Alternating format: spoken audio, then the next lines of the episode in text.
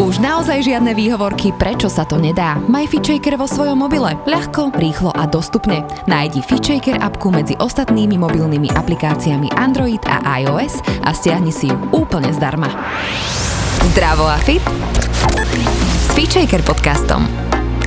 Tento podcast ti prináša virtuálne fitko FitShaker.sk, kde nájdeš stovky videí s profesionálnymi lektormi a fit inšpiráciu v podobe množstva skvelých receptov, článkov a kníh. Ahojte, pozdravujeme vás. Dnes teda musím povedať, že tu máme riadny babinec. Idem pekne po poriadku, sme tu štyri ženy, takže sa máte na čo tešiť. Natália Šošková, ahoj. Ahoj. Alexandra Vicianová a ešte k tomu aj Katarína Lukáčová. Ahoj. Ty si detská psychologička a vy dve kočky, vy ste zakladateľky lesného klubu. Teda dnes bude reč o lesných škôlkach.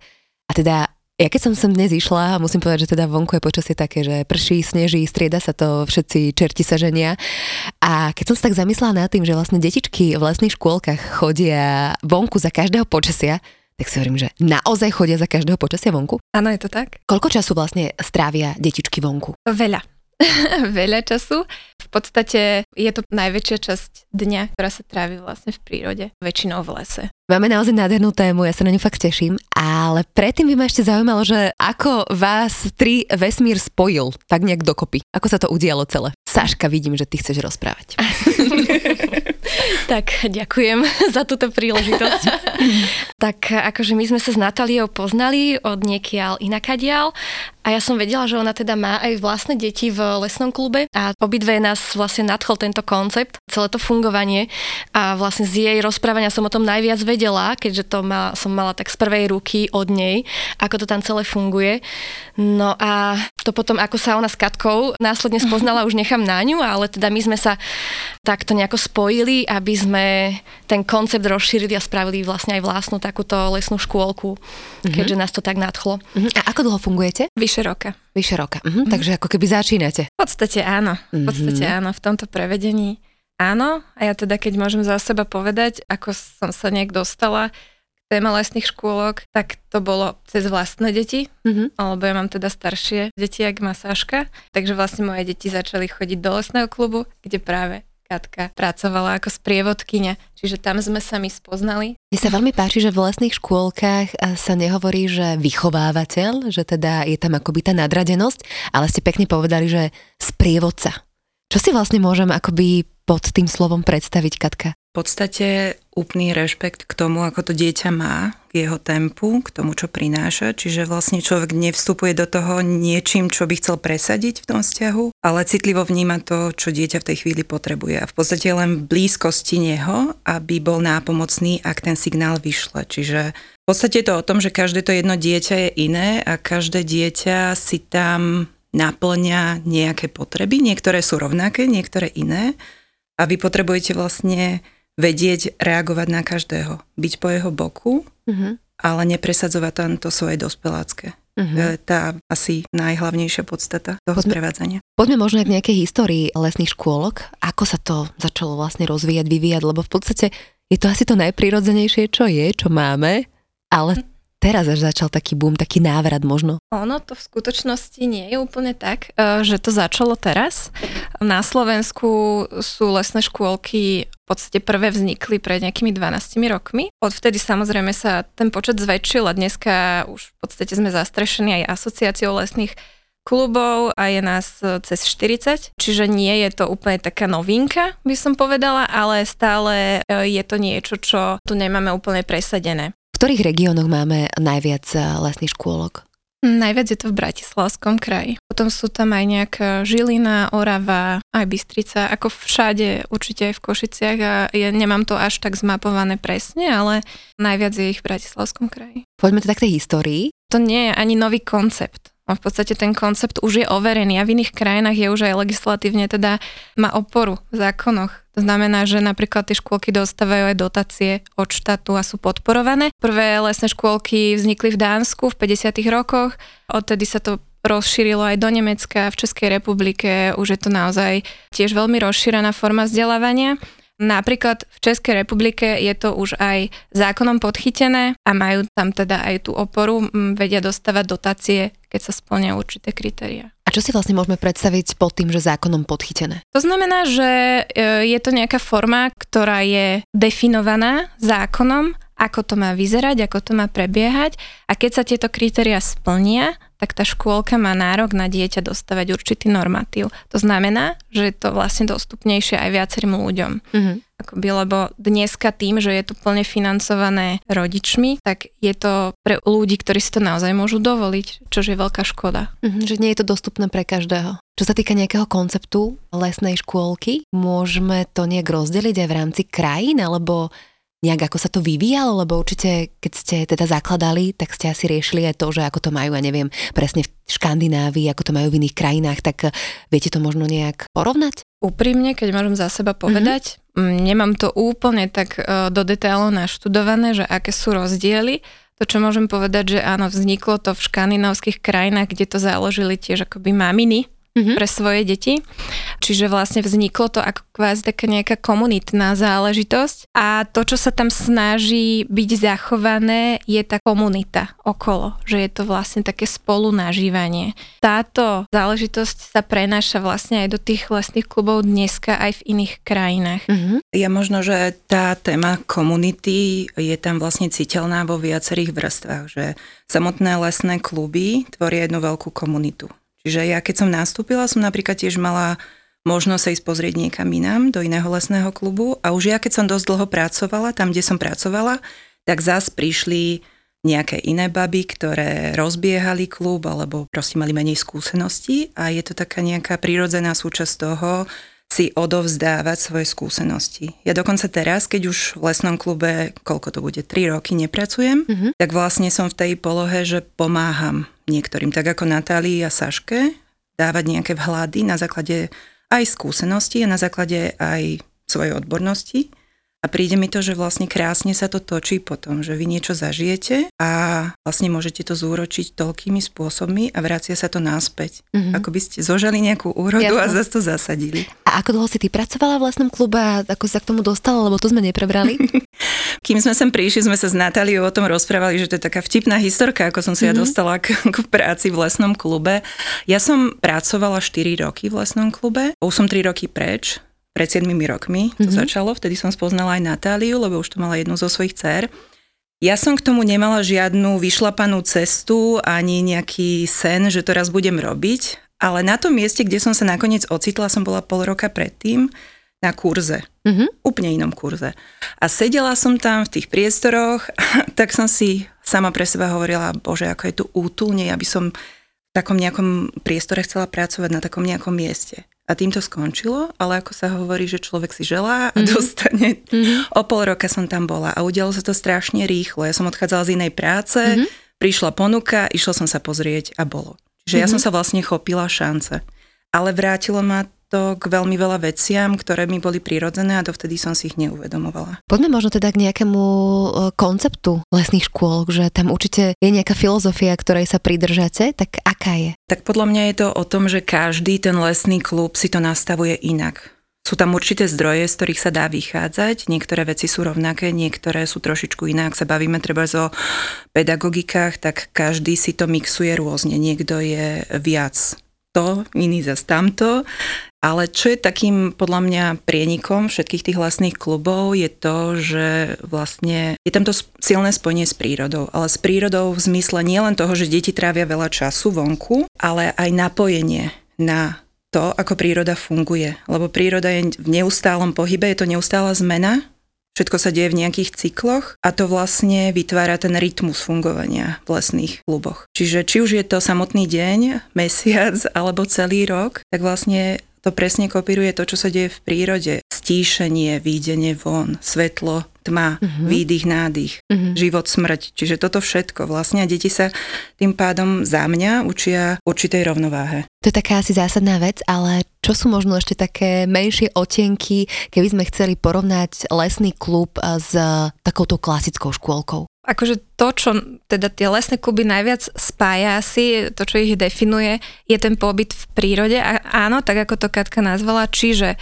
pobyt vonku, veľa pohybu, veľký dôraz sa klade na voľnú hru. To, čo je napríklad dôležité, je aj určitý prístup rešpektujúci, hej, a to už by sme vedeli aj rozviesť, pretože to má tiež každý nejako individuálne uchopené, ale teda myslím si, že k tomuto sa vlastne aj v tých kluboch jednotlivých speje. Ja by som možno ešte doplnila zodpovednosť. Mm-hmm. Vyvedenie k zodpovednosti za seba samého, ale v tom zmysle, že ak dieťa ju vie držať vo svojich rukách, tak prečo by sme ju teraz brali z tých rúk a zvierali mm-hmm. ju my v tých dospeláckých rukách. Mm-hmm. Vedenie detí k tomu, že vlastne oni si vedia nájsť to riešenie a presne tam sa vracíme k tomu, že čo je sprievodca. Mm-hmm. On mhm. nevytrhne tú zodpovednosť, nerobí tie veci za dieťa, ale dovedie ho k tomu, aby ono vlastne dokázalo fungovať. Dajme si nejaké funkčné, dajme si možno nejaké funkčné príklady toho, že ako teda reálne vediete deti k zodpovednosti. Poviem teraz asi úplne banálnu situáciu a je to situácia, ktorá sa nám stala dávno, dávno, kde dieťatko potrebovalo rukavice mm-hmm. napríklad a stále chodilo s tým, že maminka mi ich zabudla zabaliť. Mm-hmm. A bolo v takej tej odovzdanej polohe, že ak ich maminka nezabalí, tak ono nemá rukavice. Mm-hmm.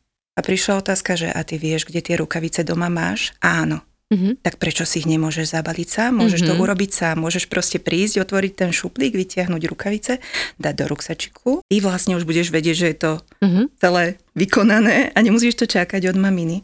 Do akej miery to prebieha napríklad presne, že s obliekaním alebo s nejakou pomocou tým deťom? Tak ja musím povedať, že ono, áno, tí sprievodcovia pre tie malinké deti úplne na začiatku, oni jasné, že sú nápomocní, že to nie je o tom, že teraz vyrieš si to dieťa same, ale časom to proste dospe k tomu, že ja teda za rodiča za seba môžem povedať, že ja som bola prekvapená, čo to moje dieťa vlastne vie a ja som o tom ani netušila, mm-hmm. že vlastne celý ten systém, ako je nastavený, aj ten kolobeh, tak ten kolektív vedie k tomu, že zrazu to dieťa, akože taký príklad, že naozaj, že, že ono sa vie sama vycikať vonku, alebo sa vie sama proste takto celá doobliekať a že vlastne rodič je napríklad doma pomáha, alebo si myslí, že ona to ešte nezvládne. A potom vlastne zistí na nejakom rodičovskom kruhu, že veď úplne v pohodičke, však tie deti to robia same, oni to vedia. Takže že to je vlastne tiež taká zaujímavosť. Ja by som ešte doplnila, že pri týchto rôznych samoobslužných veciach u detí sa deje to často a teraz to poviem vlastne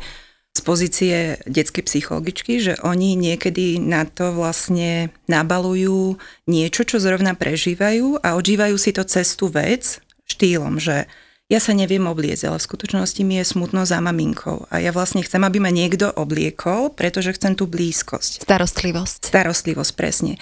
Čiže za mňa napríklad vždy našou úlohou bolo im aj toto rozklúčovať. Ako by im to pomenovať, že ja rozumiem, že ti je smutno za tou maminkou, ale tiež viem, že sa zvládneš oblieť sám. A keď vlastne človek naplní tú potrebu byť pri tej maminke, čo môže stačiť urobiť objatím, mm-hmm. alebo proste tou blízkosťou, že sedím vedľa neho, tak ono sa zrazu začne obliekať. Čiže aj toto sa tam vie mm-hmm. veľmi často diať. Naty, ty si ešte spomenula, že takým veľkým pilierom je práve ten rešpekt. Poďme uh-huh. sa možno aj k tomu viac dostať, že uh-huh. ako teda ešte viac možno prejavovať takú tú rovnocennosť a rešpekt práve k detičkom? Ja by som to možno, že aj ešte uchopila, ja som nad tým tak premyšľala, že aké tam je vlastne to prepojenie s tou prírodou a že vlastne tie deti naozaj, pokiaľ sú súčasťou tej prírody, čo sú, hej, keď tak veľa času tam trávia, tak v podstate už to ako pozorujú, ja neviem, že ako rastie kvet, ako proste, ako kvitne, ako tam letí čmeliak, ako tam letí vták, tak uh, tam sa nedá nerešpektovať toto, alebo mm-hmm. aj tie jednotlivé cykly, že prší, že sneží, že fúka. Čiže toto je jeden aspekt akoby toho, že, že je to také nejaké podprahové a tá ďalšia rovina je samozrejme ten prístup tých sprievodcov alebo celkovo tej komunity v tom lesnom klube, ako prístupujú k sebe, k sebe individuálne, aj k iným teda mm-hmm. okolo seba. A ten prístup je teda aký? Keď to možno zoberieme presne opäť z hľadiska eh, nejakej psychológie, rešpektu? Asi by som nechcela hovoriť úplne za všetkých, za všetky lesné kluby, lebo nemám s nimi kontakt, mm. ale my, o čo sme sa snažili, bolo v podstate deti sprevádzať tým, čo prežívajú, bez toho, aby sme ich viedli k tomu, že to prežívať nemôžu. To je ten veľký rešpekt, že človek vlastne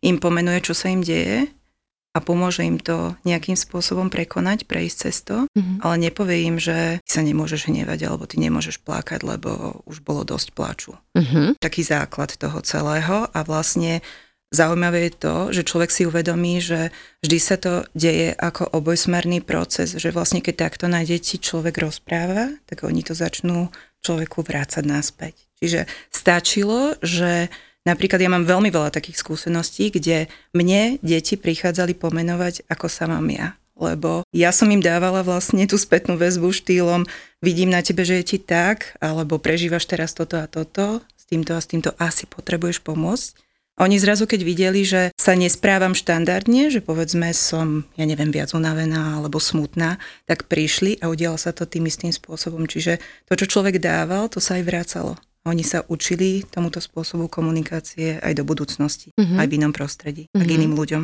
Poďme možno ešte k ďalším takým rozdielom hlavným v rámci lesného klubu a možno teda bežných škôlok. Je tam tých rozdielov asi viac, ale tiež ako sme spomínali, že sú tam také odlišnosti, že nie je to štandardizované, že všetky lesné kluby musia presne to mať takto. Ale čo ich spája je určite, že je to taká menšia skupinka detí, než to býva v klasických eh, štátnych škôlkach. Je tam tých detí, povedzme, no do, do takých 15 väčšinou a sú na nich dvaja sprievodcovia čo teda tiež je asi rozdiel. V štátnej škôlke býva viac detí a jeden väčšinou učiteľ väčšiu časť dňa. A často možno býva, je aj častým prvkom to, že tá skupinka je zmiešaná, vekovo zmiešaná, že to nie je tak, že sú tam len trojročné deti v jednej triede, v jednej skupinke, ale no, často je to celá tá škála veková toho predškolského veku od tých troch do 6 rokov. Dokážu sa od seba učiť, alebo prečo to tak je? Áno, dokážu sa od seba aj učiť a aj si pomáhať. Mm-hmm. Áno, ja tam vnímam veľmi silno tento prvok, že staršie deti sa starajú o tie menšie a pomáhajú im a zároveň tie menšie ako keby odkukávajú od tých starších a ja mám pocit, že je to také nejaké harmonickejšie a že aj napríklad keď príde k nejakým situáciám, čo sú povedzme konflikty alebo nejaké nedorozumenia, že je to také nejaké ľahšie v tej zmiešanej skupine, že akoby si vedia ľahšie tie deti pomôcť. Takto. Aké konflikty sa dejú v lesnom klube? Dajte nejaké trby. Asi také ako hoci kde inde. Asi by som Len to vonku. Áno, tiež si myslím, že sa to nejako nelíši, že je to vlastne rovnaké a možno to, čo je iné zase, je, je ten prístup k tomu, že ako sa v tých situáciách možno správajú práve tí sprievodcovia že v tom konflikte nezasahujú úplne zbytočne. Pretože v skutočnosti, ako ja to vnímam, môžem povedať za seba, tie konflikty detské sú v podstate príležitosťou pre tie deti, aby sa naučili určité veci odkomunikovať alebo vyriešiť, pokiaľ je to samozrejme niečo, čo dokážu, lebo tam je naozaj aj rola toho sprievodcu odhadnúť to, kedy už je na čase do toho vstúpiť a kedy ešte tie deti sú schopné si to vyriešiť, povedzme, že same. Pokiaľ netečie krv, tak sprievodca sa snaží nezasahovať. A teraz si robím úplne, že takú morbidnú srandu, ale viete asi, ako to myslím. Možno by som povedala, že on je vlastne na blízku. Mm-hmm. S tým, že dieťa treba príde a povie, ja si s tým neviem už dať rady ďalej. Čiže on vtedy urobí ten krok, k nemu mm-hmm. bolo x krát, že deti prišli a povedali, ja som mu to už povedal, ale on ma nepočúva. Mm-hmm. Čiže akoby vyslal ten signál, že poďte niekto ďalší do toho a pomenujte to, alebo pomôžte nám, lebo ja to síce už robím, snažím sa to riešiť, ale nič sa nedeje. Takže vlastne sa trošku aj to dieťa učí požiadať o pomoc, Áno. keď už si nevie rady. To je súčasťou uh-huh. tej mhm. zodpovednosti. Uh-huh. To, to sa mi veľmi páči, to je perfektné. Určite a zároveň cítia takú nejakú dôveru, že je do nich vkladaná dôvera, že s týmto si dokážeš poradiť. Máš pocit, Kati, možno a teraz, keď to zoberiem tak trošku v globále, že celkovo rodičia alebo my ľudia berieme tým deťom silu? Lebo mi to tak príde presne, že že tak ich opiplávame a aj sa s nimi tak veľakrát rozprávame, ťuťuli, múťuli mm-hmm. a neuvedomujeme si, že to je akože normálne rovnocená bytosť. Áno, mám ten pocit. A ja som možno mala šťastie v detstve, že som mala starých rodičov, ktorí sa so mnou rozprávali ako s dospelou. Ale stále vnímali, že som dieťa, ale to ťuťuli, muťuli tam nebolo. Mm-hmm. A asi aj tento zážitok vlastne mňa nejakým spôsobom dovidol k tomu, že je pre mňa úplne prirodzené s nimi rozprávať, tak ako rozprávam s vami všetkými, čo tu teraz sedíme mm-hmm. spolu. Samozrejme s tým, že beriem do úvahy, koľko majú zrovna rokov a nebudem niektoré veci rozprávať príliš zložito, ale mm-hmm. ani sa dávať do tej polohy, že vlastne je to nezrozumiteľné, alebo ja za ňo rozhodujem, alebo ja som si jednoducho niečo povedala, presadila po tých rokoch a skúsenostiach, ktoré máš, vieš už možno, alebo vedela by si, viem, že to je veľmi individuálne, dieťa od dieťaťa, ale nejak rozlíšiť, že rozdiel medzi dieťaťom z lesnej škôlky a z takej tej klasickej, Že vieš to uvidieť? Asi môj výraz teraz hovorí za všetko, že nikdy som sa nezamýšľala nad tým sa na to takto pozrieť. Ale skôr si predstavujem situáciu, že dieťa, ktoré normálne nezažíva to, čo zažívajú deti v lesnom klube, keď sa tam ocitne na návšteve alebo príde tam prvýkrát, tak vlastne sa toho nevie zrazu nabažiť. Ak je to niečo, čo mu vyhovuje samozrejme, lebo nie každé dieťa je dieťaťom, ktoré chce byť v lesnom klube. To je tiež fakt, že nemusí to takto byť, mm-hmm. lebo nie každému to vyhovuje. Tak ako aj nám nevyhovujú všetkým tie isté veci. Ale ak je to niečo, čo ho oslovuje, tak vlastne vidíte na ňom, že ono sa z toho tak neuveriteľne teší, čo už ostatné deti, ktoré do toho lesného klubu chodia, majú také nejaké v rovnováhe ustalené. Mm-hmm. A ono proste do toho ide na plný plyn hovorí, že nevie sa nabažiť, tak poďme sa rovno dostať možno k tomu, že čo sa v tom lesnom klube deje. Ako tam začína taký bežný deň, ja neviem, máte tam nejaké rituály na začiatku, videla som aj mnohé takéto škôlky, kde detičky meditujú alebo sa nejak stíšujú, majú tam taký úvodný kruh, že ako to prebieha u vás? Čo považujete za také dôležité? To, čo si spomenula vlastne asi to, čo je takým spojitkom medzi tými lesnými klubami, podľa mňa sú tie ranné kruhy. Že je to vlastne taký dôležitý priestor, a najmä ráno, oni bývajú aj počas iných časov dňa, ale teda ten ranný je taký veľmi dobrý priestor, kde môžu vlastne prebiehať viaceré veci. Samozrejme tam môže prebiehať aj tá vzdelávacia časť, ale je to najmä o, o takom spojení sa, pozdravení sa, zvedomení sa, že kto tu sme vlastne všetko a zdieľanie je to vlastne taký dôležitý priestor aj na zdieľanie, keď niekto má čo povedať, tak tam je vlastne ten priestor. Povedzme, že je to aj dobrý priestor na to, keď sú nejaké pravidlá, ktoré sa potrebujú či už nastaviť alebo pripomenúť, kde sa môžu vysvetliť, kde sa môže každý k ním nejako vyjadriť a zo skúsenosti teda môžem povedať, že keď to dieťa má napríklad nejaké pravidlo aj vysvetlené, pochopené, tak ho ľahšie rešpektuje. Takže toto je jeden z tých ako keby rituálov ranných, keď sa už všetky deti stretnú a pokiaľ viem, tak to prebieha v každom lesnom klube, mm-hmm. v ktorom teda ja viem. A potom ako pokračujete ďalej? Áno, tak e, po tom ránom kruhu, či prebieha vonku alebo vnútri, to je jedno, ale vlastne potom už začína ten deň, to doobedie a tam uh, väčšina teda mňa je v tom, práve v tom lese. Je tam nejaká doprava do toho lesa, väčšinou chôdzou teda. Mm-hmm. A potom pobyt v tom lese. A tam znova sa to líši podľa mňa klub od klubu, že čo v lese deti robia.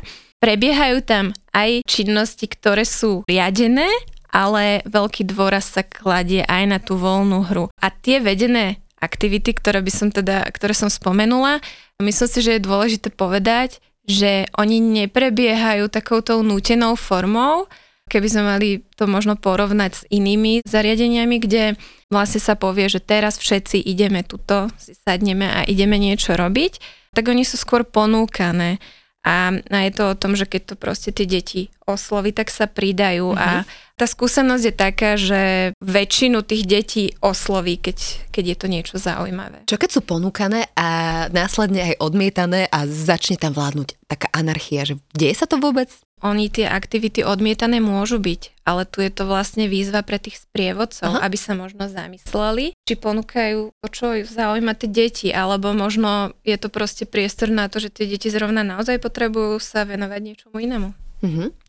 To znamená, že vyrážate do lesa asi o ktorej a kedy sa vraciate? Tak nejak mm. časovo, nech si to ja viem zaramcovať. Toto je podľa mňa veľmi rôzne, ale keby som to mala úplne tak zhruba, tak povedzme, že o 9 sa vyrážať a vracia sa povedzme o pol jednej.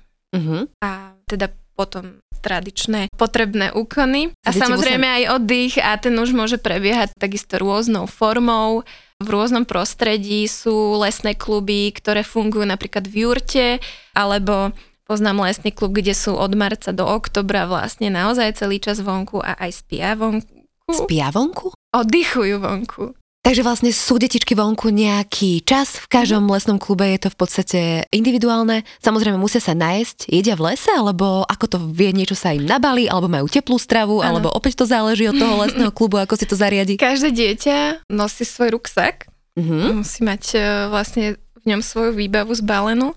Čiže musí mať aj samozrejme, musí byť pripravené do toho počasia. Čiže má tam svoje teda oblečenie, náhradné veci a a všetky, napríklad aj pitie a aj desiatu. Mhm. To si deti nosia vlastne svoje, čiže oni áno aj v tom lese jedia. A potom tam má nejakú krabičku na dôležité svoje veci, Mhm. kamienky, paličky. Takú vybavičku mladého svišťa, hej?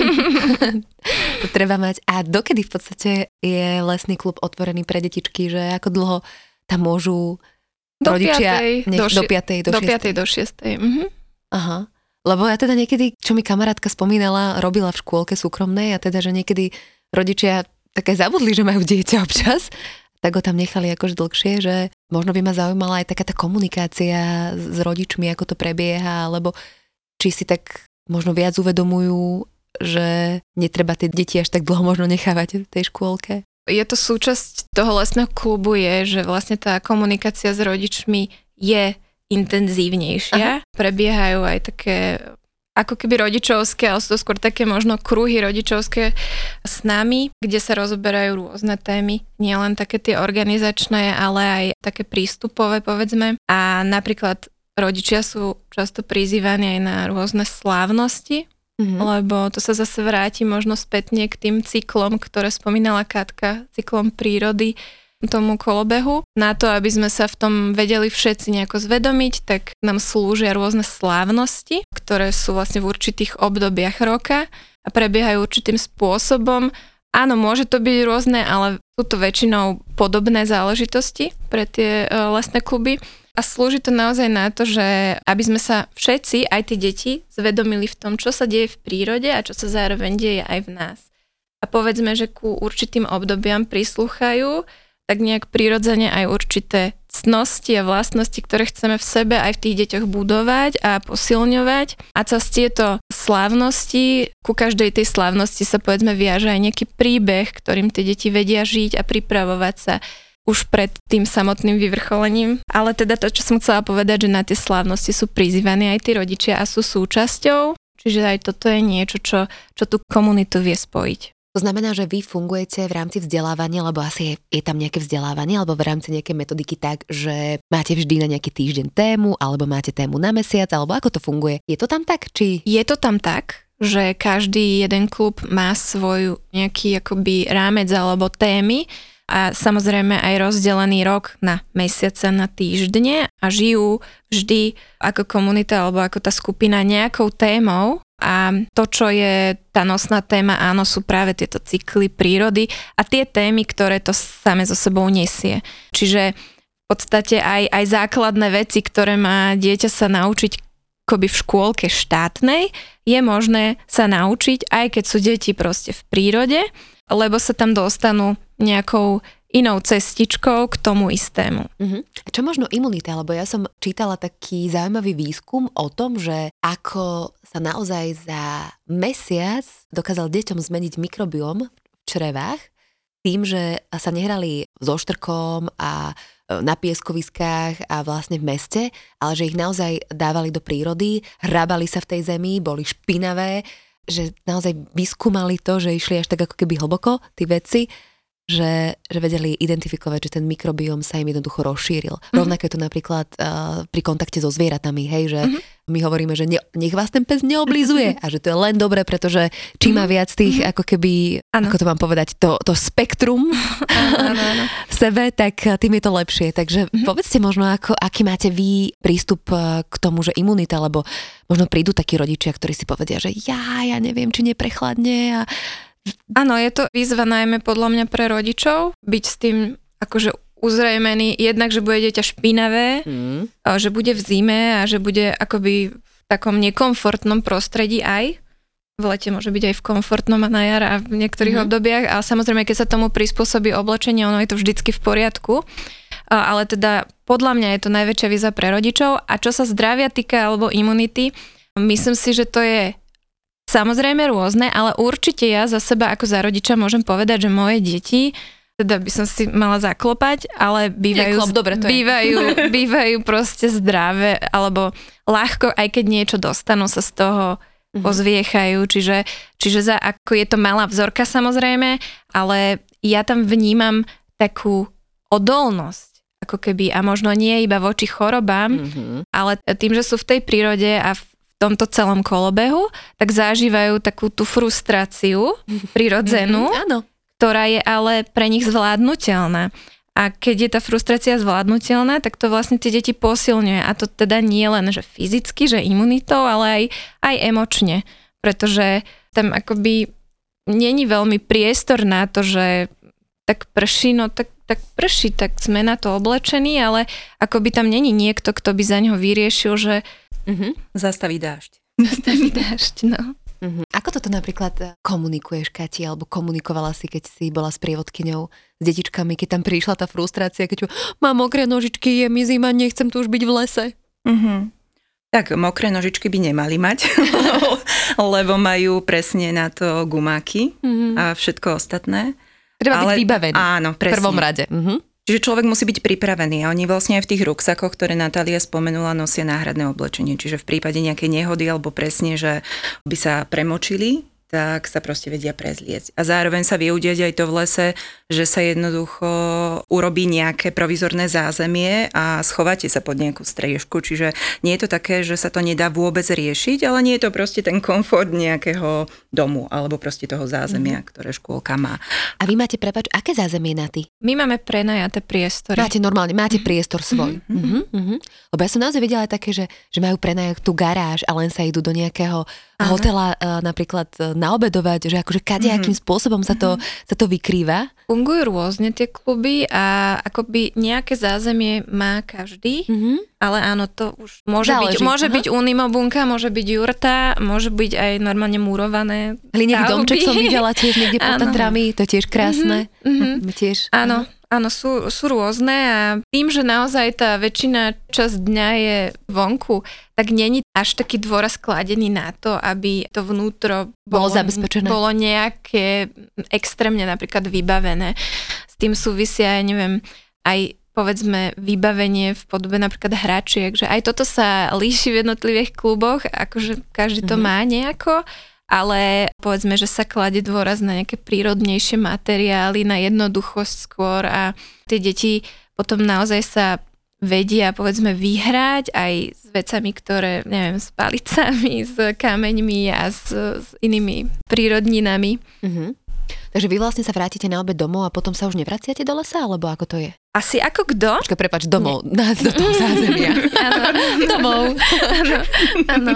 Um, podľa mňa je to zase závisí, keď je niekto v lese, tak podľa mňa sa vracia, ako keď majú zázemie v lese, tak asi idú do lesa. Keď je niekto proste situovaný tak, že potrebuje do toho lesa, dajme tomu merať nejakú cestu, tak ostávajú napríklad na dvore. Aj my máme dvor Mhm. veľký, ktorý vlastne na tie poobedia využívame. To znamená, nemusí to byť úplne les. Ale napríklad na dvore máme záhradku, kde si pestujeme, hej, Mhm. mm-hmm. povedzme na jar a tak, čiže deti sú aj súčasťou tohto celého, že vlastne tam prebieha nejaká starostlivosť. Povedzme, tam môžu byť prítomné aj nejaké zvieratá, o ktoré sa starajú. Máte? Ja som vodila psa. Poznám lesné kluby, ktoré majú zvieratá, ako chovajú trosy alebo... Štrosy? Tak. Dobre, dobre. Vy máte zázemie v Petržalke. Áno, áno. My sme to by som si priamo- inak pozrela, ako idem venčiť psa a tam štros na mňa. To zase nie, áno. Áno. Ale rozmýšľali sme nad ovcov, Okay. len potom sme nevedeli, ako by sme to upratali To vlastne. ju bude strihať, hej? To by sa tiež detičky mohli naučiť. Kati, ty si ešte hovorila o frustrácii, že ako teda s ňou pracovať v rámci psychológie, keď táto príde na dieťa, že teda nemá mokré nožičky, ale nemalo by mať, ale teda, že niečo ho trápi. Hej. Čiže nemáme tú situáciu, že tie nožičky mokré má. Keby malo, tak vlastne môže niektorý zo sprievodcov s ním ísť napríklad aj do toho zázemia. Čiže aj takto je to riešiteľné, ak už nemá napríklad náhradné oblečenie. Mhm. Ale keď sa bavíme o tom, že je všetko v poriadku, len príde ten veľký nával frustrácie z toho, že ja by som napríklad ako dieťa nechcela, aby pršalo a ono stále prší mm-hmm. a mňa to už úplne otravuje a neviem si nájsť žiadnu hru, tak asi jediná cesta je opäť ho len sprevádzať tým, čo prežíva. Čiže byť mu niekde na blízku a, a zrkadliť mu to, čo sa mu deje. Čiže pomenovať tie emócie, v ktorých sa nachádza. Chcel by to inak, ale je to takto. A niekedy to proste takto je. A aj to je v poriadku. Čiže oni sa tomuto učia. A to je také nejaké prechádzanie cez prach tej svojej komfortnej zóny. Že jasné, že ja to môžem mať najradšej tak, keď svieti slnko. Mhm. a všetko je suché a hrá sa mi možno oveľa lepšie. Ale hold niekedy prídu aj takéto dni a môžem si vybrať, že buď zostanem vlastne v tom stave, takej tej bezmocnosti a otrávenosti, alebo si nájdem niečo, čo mi bude v takomto počasí a v takomto prostredí vyhovovať. Sú nejaké konkrétne techniky alebo rady, čo teda takémuto dieťaťu povieš? Môžem mu ponúknuť niečo. Uh-huh. Napríklad, keď vidím, že sa úplne motá v tom, že absolútne nevie mhm. urobiť uh-huh. ten krok niekam. Ale pre mňa napríklad bolo a je vždy podstatné najskôr sprevádzať tými emóciami. Čiže aby ten najväčší nával frustrácie sa rozplynul a potom idem k tomu, čo by mu pomohlo a čo mu môžem ponúknuť. Výber je na ňom. Ono si môže aj nevybrať a ďalej v tom pokračovať. Uh-huh. U vás máte psychológov, alebo kto robí sprievodcov u vás? Akí sú to ľudia? Podľa čoho ich vyberáte? Vyberáme ich podľa určitých osobnostných najmä črt alebo vlastností a kvalít. Mal by to byť asi v prvom rade človek, ktorý je tak nadšený proste pre túto oblasť, pretože to nie je naozaj práca, ktorá, ako by sme si mohli povedať, že idem do roboty, tam si to odkrútim a idem domov a vlastne zavriem za tým dvere a je hotovo a je to vybavené. Ono je to vlastne, áno, veľakrát sú tí sprievodcovia tam tak, e, aj sme sa s Katkou o tom bavili pred týmto podcastom, že je to o tom, že to berú ako poslanie. Naozaj, že, že je to tam taká dôležitá e, súčasť toho, že, že tí ľudia musia byť na, zanietení a musia byť ochotní aj na sebe pracovať. To je veľmi dôležité. Samozrejme, je dôležitá aj odbornosť. To akoby, to teraz sa nevylučuje že je fajn určite, že keď tam je aj pedagóg, aj fajn, aj keď tam je psychológ, je fajn podľa mňa a je to veľmi dôležité, že sa robia aj krúhy medzi sprievodcami, že pravidelne sa my stretávame a my diskutujeme, napríklad keď sú rôzne uh, situácie, ktoré sú náročné a nevieme, ako k ním prístupiť, že si aj prizveme, povedzme Katku alebo niekto zase niekoho iného, ale že vlastne to aj spolu nejako rozoberáme a snažíme sa si zvedomiť, povedzme, že čo nám toto situácia prináša, že prečo ja s tým mám problém, kde mhm. čo môžem urobiť ja sám v sebe, aby som to dokázal zvládnuť, povedzme, s kľudom a ono sa to potom odrkadli aj v tej realite. Že keď som ja kľudný, tak tie deti napríklad aj, povedzme, ľahšie mm-hmm. to celé prejdú. Mm-hmm. Na ty, ty možno tiež, keby si mi zhrnula, ale tiež by ma zaujímalo aj ten pohľad, že Máš už teda teraz lesný mm-hmm. klub, založili ste, pracujete na tom, ale možno aj e, keď sa pozrieš spätne ano. na seba ako rodiča, že, že kedy bolo u teba takéto prvé, že wow, že to je úžasné, ano. toto treba rozvíjať.